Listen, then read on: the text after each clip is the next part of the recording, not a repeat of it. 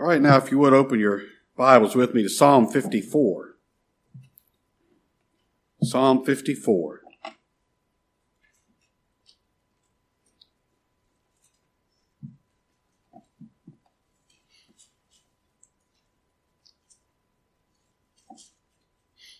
Save me, O God, by thy name, and judge me by thy strength.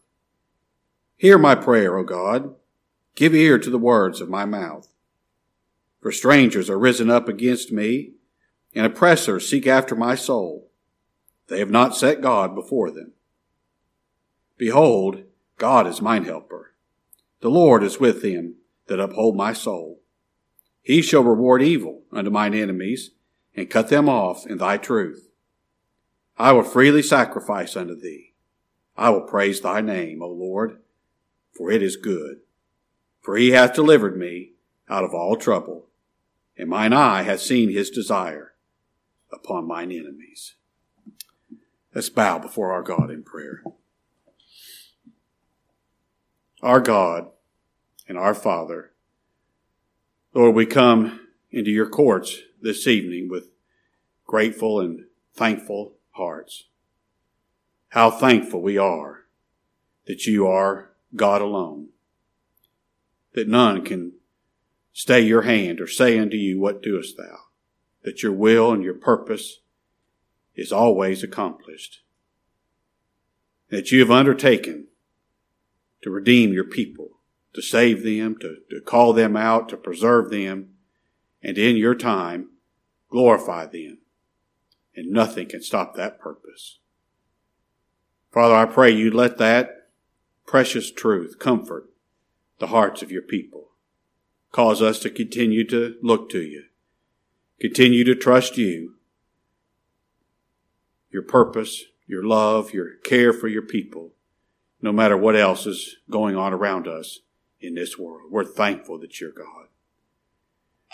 We're thankful for your mercy and your grace to sinners. We're thankful that you've given us the gospel of your dear Son to preach to our generation to believe. Father, I pray you'd cause that gospel to run well tonight, that it would go forth in the power of thy Spirit. Father, that it would bring glory to the name of your Son, that it would call your people to Christ, that you would draw us ever closer to Christ our Savior, to cause us to, to depend on Him even more fully. Father, we're thankful for this place, a place that you've given us where we can meet together in peace and unity, where the sole object is the glory of Christ our Savior. To see Him, to learn of Him. Father, we're so thankful.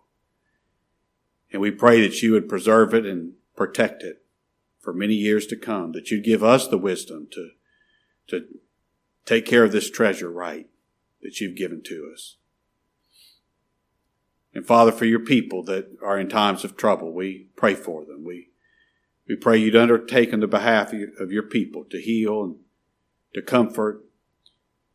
Father, while they're in the valley, give them a special portion of your presence. If you comfort our hearts with your presence, we're comforted. And we pray that you would deliver as soon as it could be thy will. Now, Father, all these things we ask, and we give thanks in that name which is above every name the name of Christ our Savior. Amen.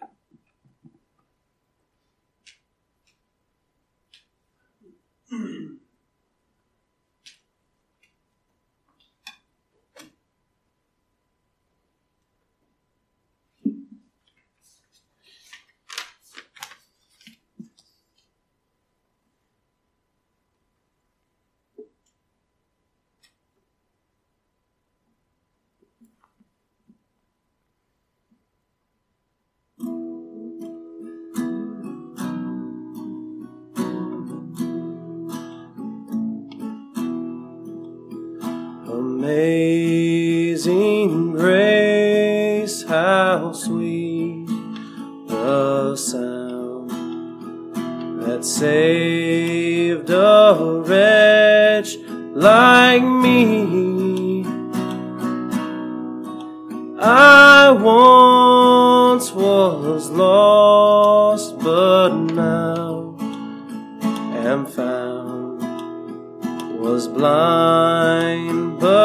now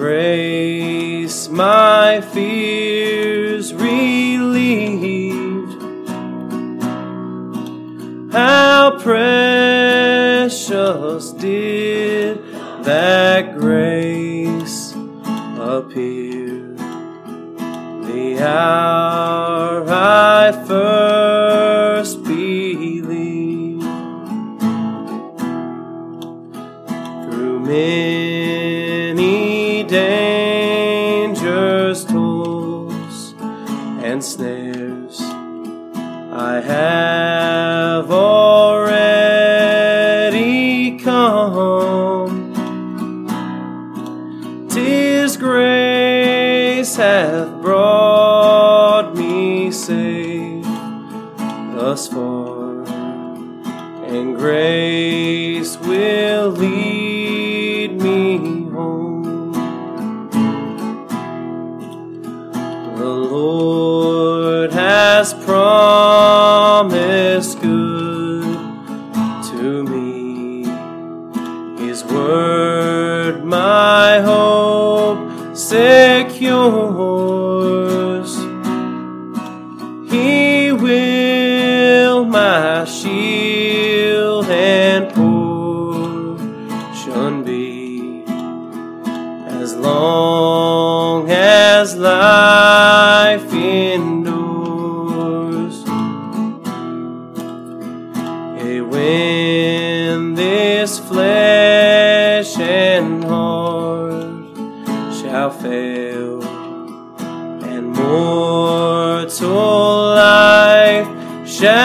cease,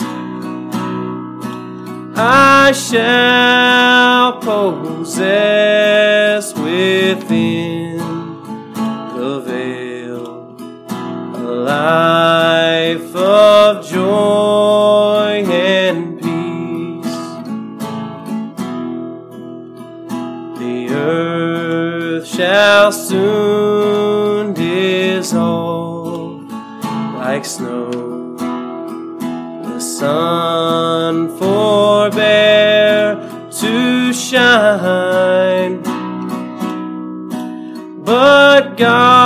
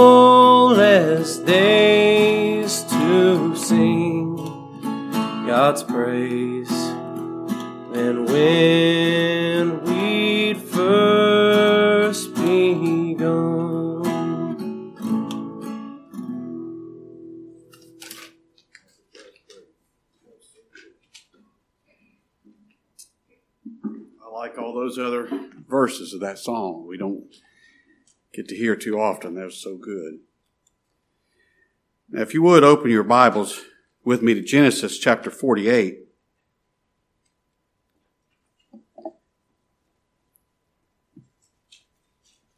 Our Lord told Isaiah, Comfort ye, comfort ye, my people.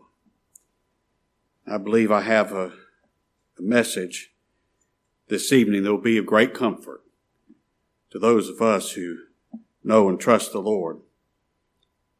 I read through this verse in the in the uh, the message last Wednesday, but I want to come back and, and look at just this one verse in uh, some detail this evening. I titled the message, It's God which fed me. Verse 15, Genesis 48. And he blessed Joseph and said, God, before whom my fathers Abraham and Isaac did walk, the God which fed me all my life long unto this day.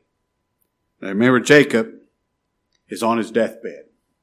He roused himself up when he heard that uh, Joseph was coming to see him on his deathbed. He's sitting talking to Joseph and his sons, Manasseh and Ephraim. And you know, when a person is on their deathbed, they're not going to waste time talking about things that are not important. You know, a person knows that they're dying. They want to talk to their loved ones about the most important things that are on their mind. They want to, to talk to them about something that's real, that's important, that's lasting. And they want to say those things so that the most important things don't go unsaid. I guess uh, there's lots of examples of why I'm weird. But I've thought about that. I mean, even when I was a young man, I thought, now what would what would I say to my wife and my children on my deathbed? You know, I want, I want to be able to say something wise and, and good, you know. We know we don't know the day of our death, do we? So my advice is those things that are so important to you, say them now. If it's something special, if something needs to be said, don't let it go unsaid. Say it now. I'm sure it'll be appreciated. I'm sure it will. But now when Jacob is on his deathbed, remember we looked at this some last week, he talks to Joseph about the things that are so important to him. He tells Joseph, now God's blessed us in this place, but don't you set your heart on Egypt. You remember that God has promised to give the land of Canaan to my descendants. Now don't ever forget that. Egypt is not your home. Sooner or later, we're going to, to Canaan. Don't set your, your heart on this place. Set your heart on the promised land, because that's where God's promised to bless us.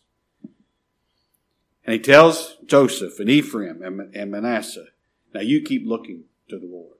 You keep trusting the Lord. And the way Jacob does that is by telling them, this is what God's done, done for me. This is what God's done for me. He can do this for you. You know, David said in, one psalm, he said, This poor man cried, and Lord heard me, saved me out of all my troubles. Now that's who the Lord is. That's, that's what the Lord's like. He answers those that call upon Him, saves them out of all of, of their troubles. And I read that and that encourages this sinner to call on the Lord too. Doesn't you? And that's what Jacob is doing for his sons. They're sitting there at his bedside. And Jacob tells his son who God is. He said, God is the God before whom Abraham and Isaac walked.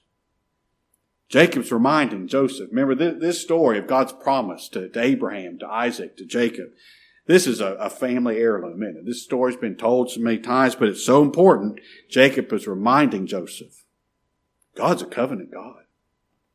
God made a promise to Abraham.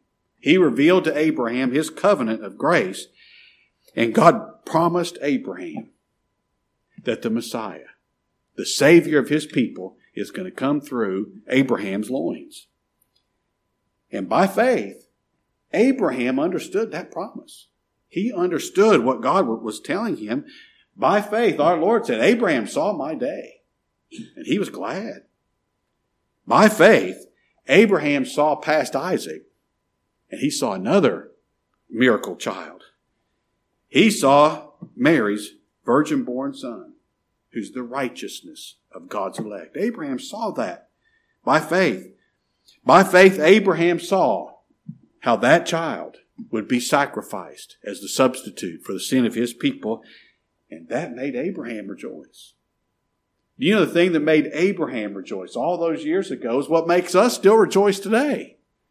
Now, he didn't see it as clearly as we do, because we live on this side of the cross. We see the, the finished work of Christ. But Abraham still saw that and rejoiced. He rejoiced. This is what God promised him. He's going to do it. This is how he's going to accomplish the salvation of his people. And God made a promise to Abraham. When Abraham and Sarah, they were both childless, childless, they're both too old to have any children. God promised him he's going to have a son. Now, Abraham, he was too old to produce a child, and Sarah had already gone through menopause. But the physical weakness of Abraham and Sarah, they didn't stop God from keeping his promise. Isaac, that child of promise, was born when Abraham was 100 years old and Sarah was 90 years old. Isaac, in whom the seed shall be called, he was born by the power of God. He, not by the power of flesh. This was, this was God's doing, God keeping his promise.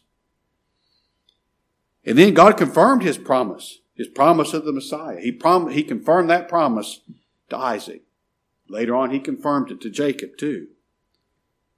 And Jacob is reminding his sons, now, this is who God is. He's a covenant God. God's made a promise, and He's going to keep it. And you trust Him. You can trust Him. He's trustworthy. Almighty God has a purpose of mercy and grace for His people. He's promised mercy and grace. He's promised to forgive the sin of His people. He's promised to put that sin away by the blood of His Son. He's telling them who God is, so they'll trust Him.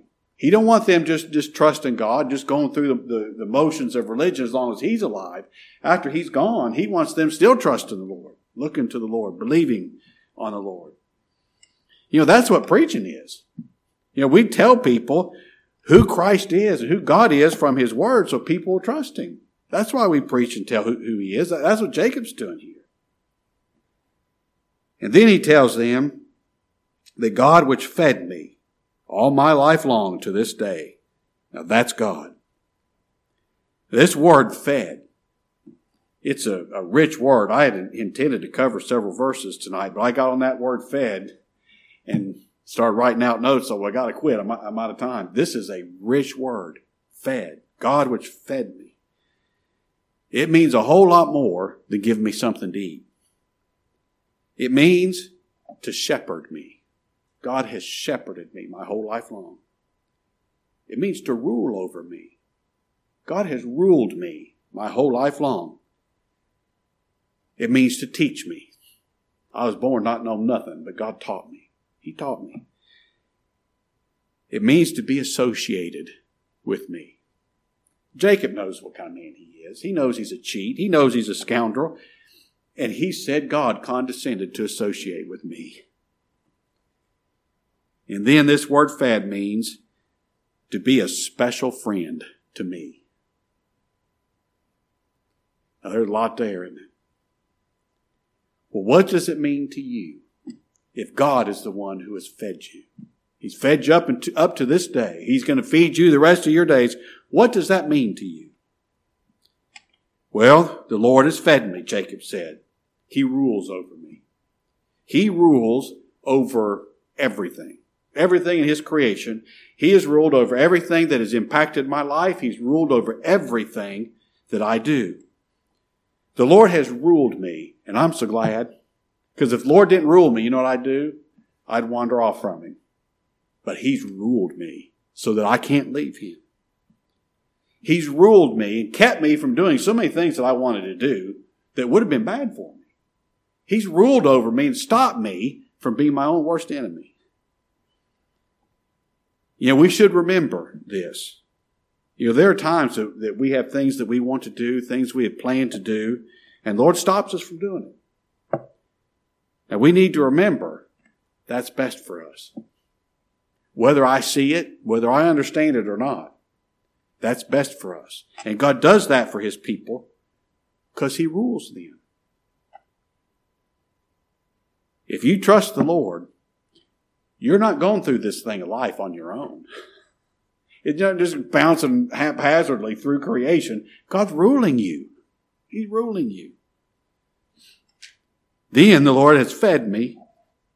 He taught me. The Lord has been my teacher. Now, you know how you can tell if the Lord's been your teacher? The Savior said, All who have been taught of the Father come unto me. If God's taught you, you come to Christ. If God's the one that's taught you, you've come begging Him for mercy. You come trusting Him. The only reason I trust the Lord is the Lord taught me who He is. That's why. The only reason I know anything about anything is the Lord taught me. And this is, He's taught me all my life long, Jacob says. Now you ask Him to be your teacher too, because that's the only way you're going to know anything. You know, Jacob can tell his sons, a preacher can tell, tell folks who Christ is and tell them who, who God is and what God's done. But I'm telling you, unless God's your teacher, you're not going to learn it. You're not going to know it in the heart. Ask God to be your teacher. He teaches His people. And if the Lord has fed you,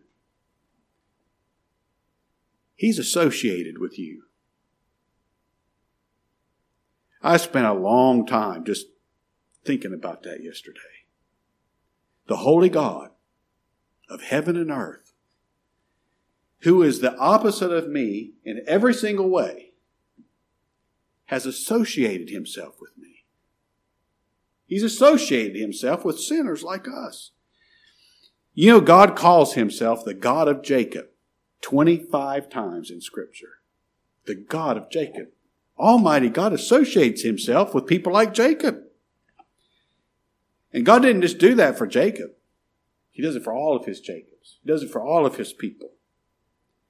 The Son of God was born as a man.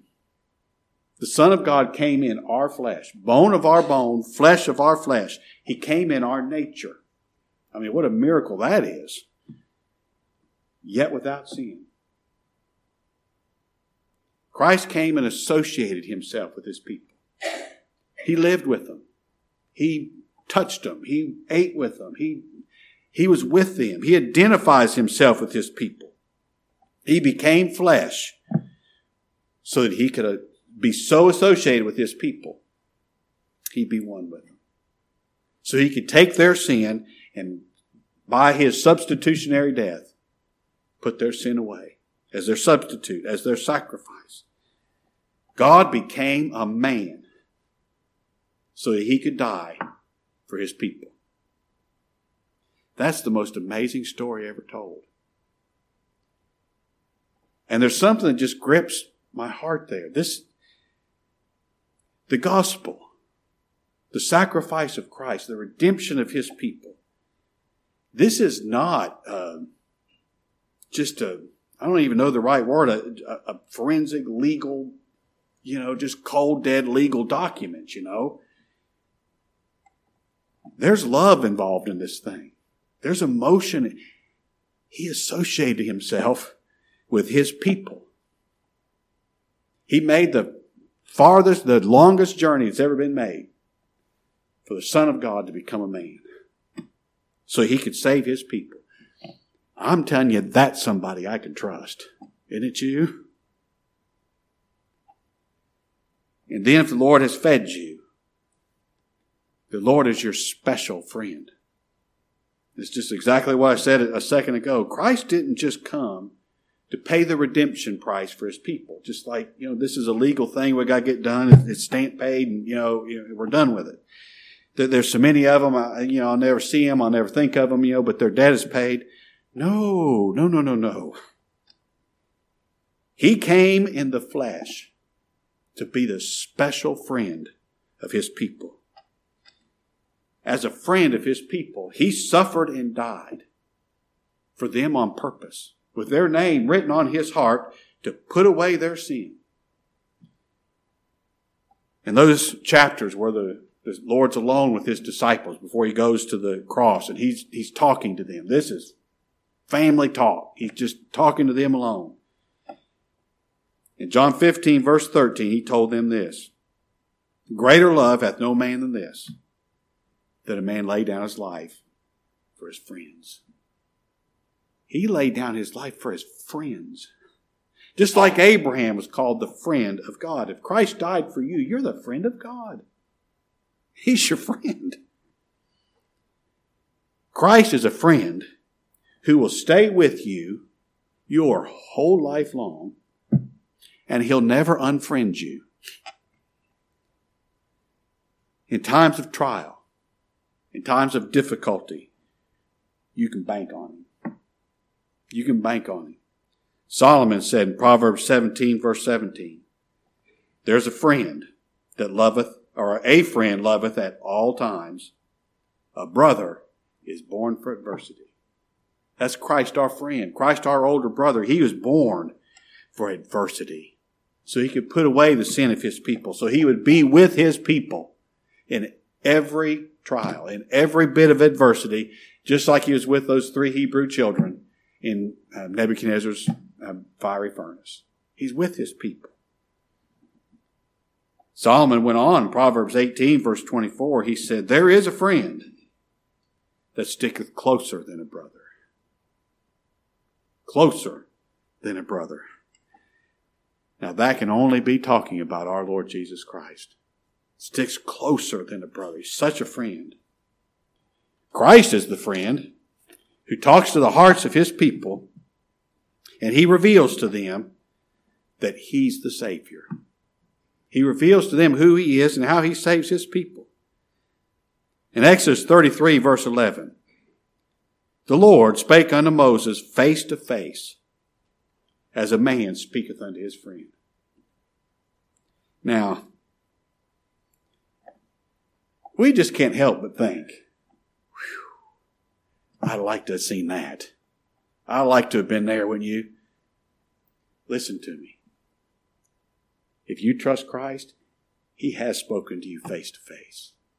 He's spoken to your heart and told you the exact same thing He told Moses in that conversation. The Lord told Moses and talked to him about redemption. He talked to him about salvation. He talked to him as a friend. This is how God's going to save his people from their sin. And he does that for all of his friends. Not just Moses, but all of them.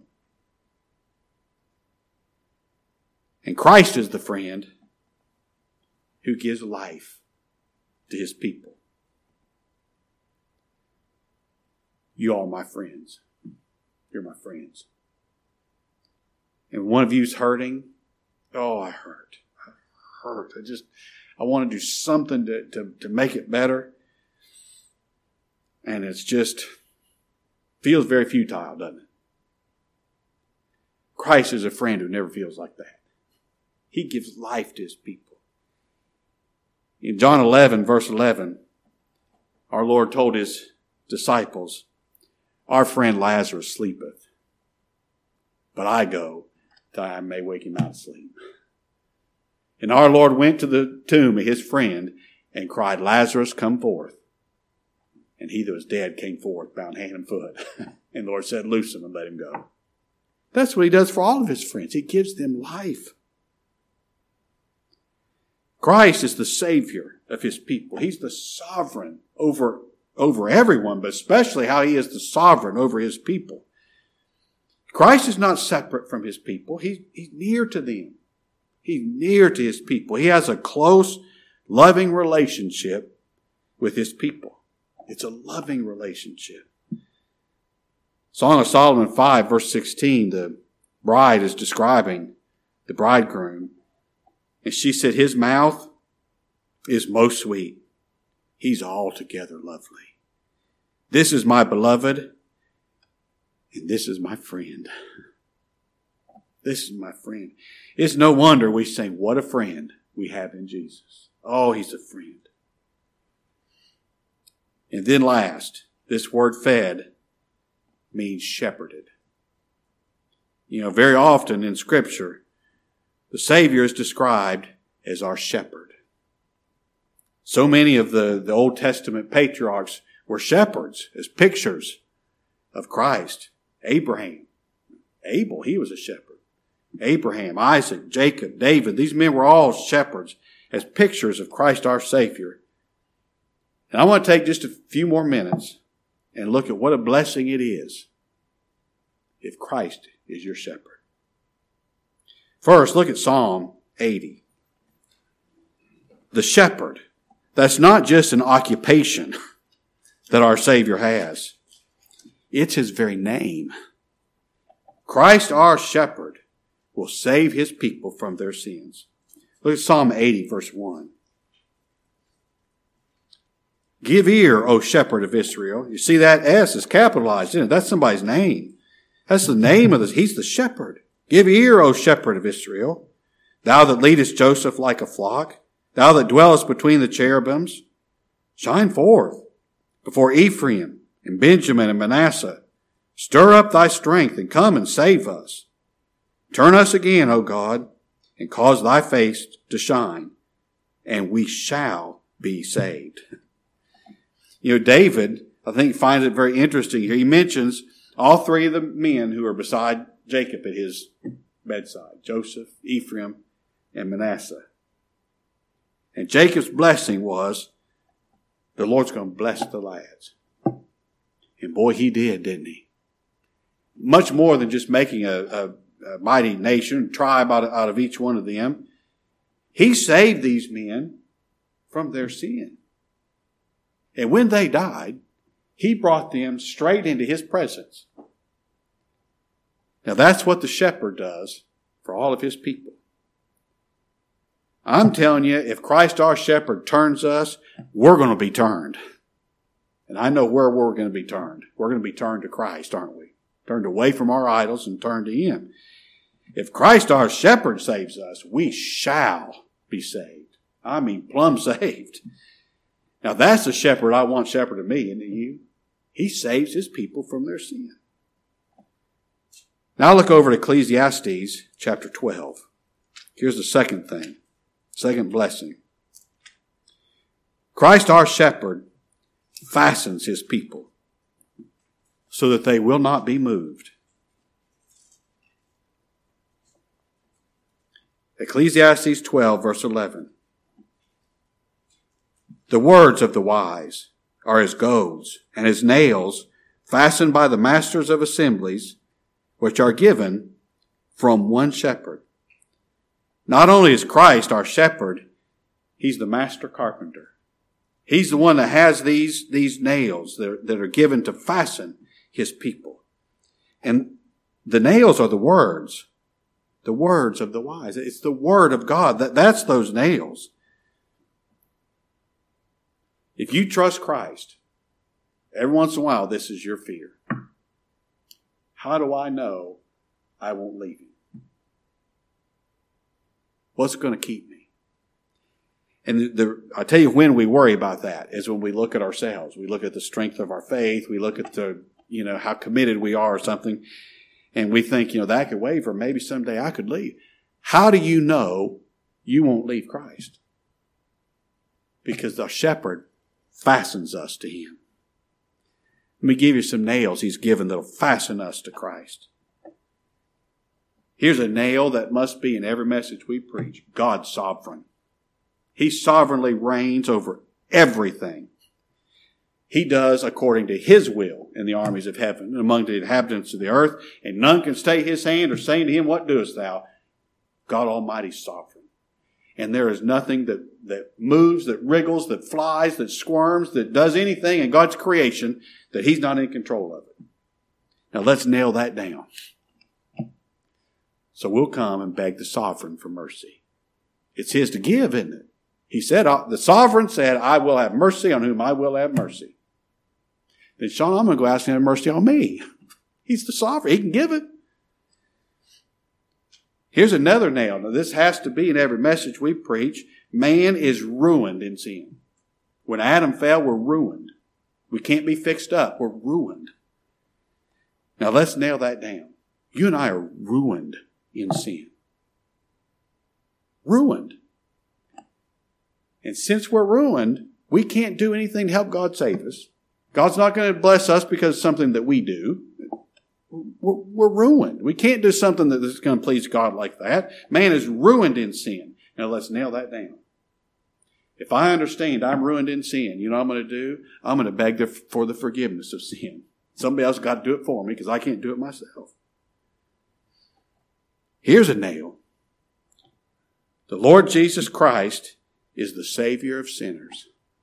He saves sinners. He came to die for sinners. Now let's nail that down. If that is fastened in us, that Christ is the Savior of sinners, you know what sinners are going to do? Lord, save me. save me. Here's a nail. Salvation is of the Lord. It's of the Lord. From its beginning to its ending and everywhere in between, salvation is of the Lord. It's all of the Lord's will. It's all the Lord's purpose. It's all the Lord's doing. It's all the Lord's application. It's all the Lord's preserving power. It's all of Him. I can't do one thing to add to that. He must do all of the saving for me or I will perish. Let's nail that down. So that men will seek Christ. Salvation's of the Lord. That's how I know I won't be moved. God's given us His word to nail us to Christ. So we won't leave Him. All right, third, look at the book of Zechariah. Zechariah chapter 13. Christ, our shepherd, will be the substitute for his people.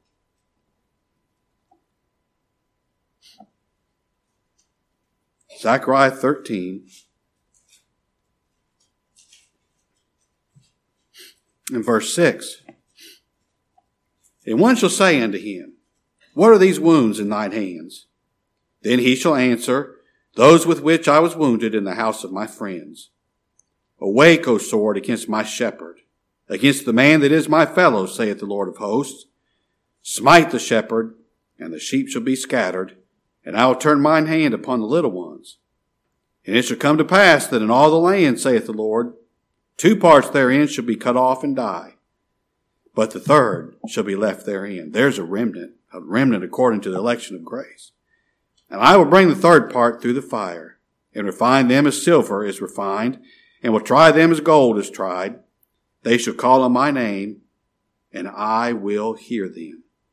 I will say, It's my people. And they shall say, The Lord is my God. Now, those shepherds we talked about earlier Abraham, Jacob, Moses, David they all protected their sheep, didn't they? David talked about killing a, a bear, killing a, a, lion, you know, with his, his bare hands. I mean, these men just, they're fierce. How they protected their, their sheep. They're fierce, but they're also careful with the sheep. They, they take them to, to different pastures, so they got plenty of green grass to eat. They lead their sheep where there's water, so they have plenty to drink. If those sheep get hurt, well, they doctor them. They just would bandage them up and doctor them, take care of them, you know, to, they keep the sheep from wandering off in, into danger. Well, that's what Christ, our shepherd, does. The great shepherd of the sheep, he does that for all of his sheep. But the way Christ, our shepherd, saves his sheep, it's not like that he goes out there and fights the, the lion and fights the bear and he kills them and he stands victorious over them like David did. Christ, our shepherd, gives life to his sheep by dying. He died in the place of his sheep so that they could have life. When verse 6 here says, What are these wounds in thine hands? he, he, uh, he shall answer those with which I was wounded in the house of my friends. That's the Savior. He came into his own. His own received him not. He came as a Jew, and the Jews rejected the Savior. They hated him from the beginning. They plotted and planned and schemed and lied and did everything that they could do to get him crucified. Christ came as the friend of sinners, and they rejected him. Now, I know they did that because that was God's will. It was God's will that Christ be sacrificed, he be crucified on a cross for the sin of his people. And that physical suffering just absolutely unimaginable. But you want to know he suffered even worse than that? Our shepherd suffered when the Father plunged the sword of justice into the heart, he says here, of my fellow. The shepherd is my fellow, my own son, and the Father plunged the sword of justice into the heart of his son. And by Christ's death, God's justice is satisfied. God put that sword of justice back into its sheath. And that sword, the sword of God's justice, will never leave its sheath again against any of God's elect because the shepherd died in our place. But the shepherd rose again, didn't he? He rose again, and he's the one that's going to make sure all of his sheep come to himself so that they all say, The Lord is my shepherd. The Lord is my God. He shepherded me all my life long, just like he did for Jacob. If you look over in John chapter 10, that's what the Lord said he'd do.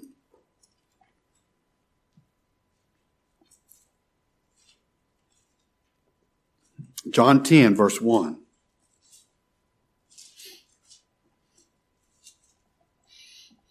Verily, verily, I say unto you, he that entereth not by the door into the sheepfold, but climbeth up some other way, the same is a thief and a robber. But he that entereth in by the door is the shepherd of the sheep. To him the porter openeth, and the sheep hear his voice. And he calleth his own sheep by name, and he leadeth them out. They know him, they know his voice, and he leads them out. Don't, don't miss that. He leads them out. He leads them out. Every step they take, he took first. Because he's leading them out. Watching out for them, caring for them. Look at verse 11, or verse 10. The thief came not but for to steal and to kill and to destroy. I am come that they might have life and that they might have it more abundantly. I am the good shepherd. The good shepherd giveth his life for the sheep. That's how he's going to give this abundant life to his sheep by giving his life, suffering and dying in their place so that they can live. Verse 13, he said, The hireling fleeth because he's an hireling, careth not for the sheep. I am the good shepherd, and know my sheep, and am known of mine. As the Father knoweth me, even so know I the Father, and I lay down my life for the sheep. He just keeps saying that over and over and over again. The shepherd's going to die for his sheep so that they can live. And other sheep I have which are not of this fold. Them also I must bring, and they shall hear my voice, and there shall be one fold and one shepherd. Now the other sheep I have which are not of this fold, that's us. We're part of those other sheep. From the description of this shepherd, do you have any doubt he's going to fail to go get his all those sheep and bring them into one fold? He'll have every one of them, won't? Oh, that's the shepherd I want. Now, in closing, look, look back at Psalm 23. You cannot talk about Christ, our shepherd, without thinking about Psalm 23, the Psalm of the shepherd. Here's the fourth thing. If Christ is your shepherd, he is everything you'll ever need. Not just He'll give you everything you ever need. He is everything that you'll ever need. David says, The Lord is my shepherd. My shepherd. And since the Lord is my shepherd, I shall not want. The Lord is my shepherd. He knows me by name. He calls me by name. He saves me. He keeps me. I belong to Him. He calls me by name and I know Him. I know him, I know his voice, and I follow him. I'm the sheep, and he is my shepherd. The shepherd who has total control over me. All the care of everything that I am is in his hands. He's my shepherd. And since I belong to him, I shall not want. I won't want for anything that I need. Verse 2 I shall not want for rest because he maketh me to lie down in green pastures. I shall not want for peace. He leadeth me beside still waters. Not raging white waters, still, peaceful waters. Verse 3 I shall not want for life. He restoreth my soul. I shall not want for righteousness. He leadeth me in paths of righteousness for his name's sake. Not only is he going to lead me in paths of righteousness, he's going to make me righteous. He is my righteousness. As I go through this life, I shall not want for comfort. I shall not want for grace sufficient for any trial or trouble. Verse 4 says, Yea, though I walk through the valley of the shadow of death, I'll fear no evil. I'm not saying there's not evil there, so I won't fear it. For thou art with me. Thy rod and thy staff, they comfort me. God, He's going to comfort my heart everywhere that he leads me. I shall not want for calmness in the face of my enemy. Verse 5 says, Thou preparest a table before me in the presence of mine enemies. I like war movies. I like watching uh, the the most you know r- realistic ones. Big, much to my wife's chagrin, a huge Band of Brothers fan. I mean, I don't care if I channels if it's on. Frank's watching it. I mean, and when they're there in the Battle of the Bulge, especially, I mean, they're under attack. I mean, just see, it's constant. And you know, one thing, those men, I never saw them, and you know, the, the, the men who were actually there talked to the, to the actors, you know, doing that, that movie and, and telling them what it was really like. And you know, one thing I never saw them do? I never saw them prop their feet up on, on a table and just sit and eat, you know, have, have nice, uh, uh, tablecloth and somebody's, you know, carrying them food and, and wine and water. And they're, they're hunkered down in a hole in the ground eating K rations that, you know, that are frozen. David's talking about sitting calmly at a table in the presence of my enemies.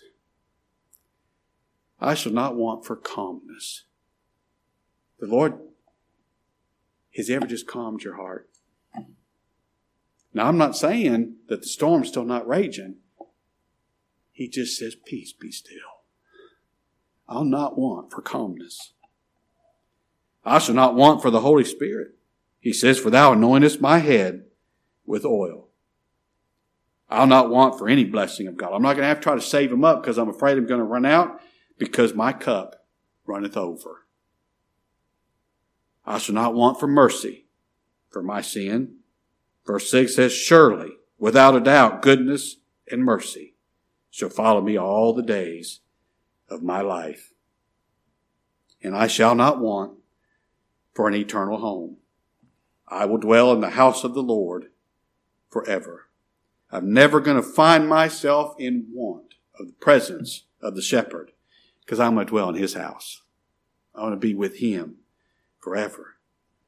Now that's a shepherd I want. That's a shepherd that I can trust. And we're blessed, aren't we? If that shepherd's the one that's fed us. All right. Let's bow together in prayer. Father, we're thankful for this time you've given us together to open your word and, and read of Christ who's fed us, who shepherded us all the days of our life. Father, how we thank you for such a Savior. How we thank you for your unspeakable love and mercy and pity to weak, dead sinners like we are. That you would send your Son to be associated with the likes of us so that he could put our sin away, and make us just like him. What a miracle. Father, we're so thankful. And how I pray you take your word as it's been preached tonight. And Father, cause each heart here tonight to see by faith the glory of Christ our shepherd and to trust him, to rest in him, to find joy and calmness and peace for our hearts in trusting him. Father, it's in his great name, for his name's sake, for the glory of his name, we pray. Amen. All right, Sean.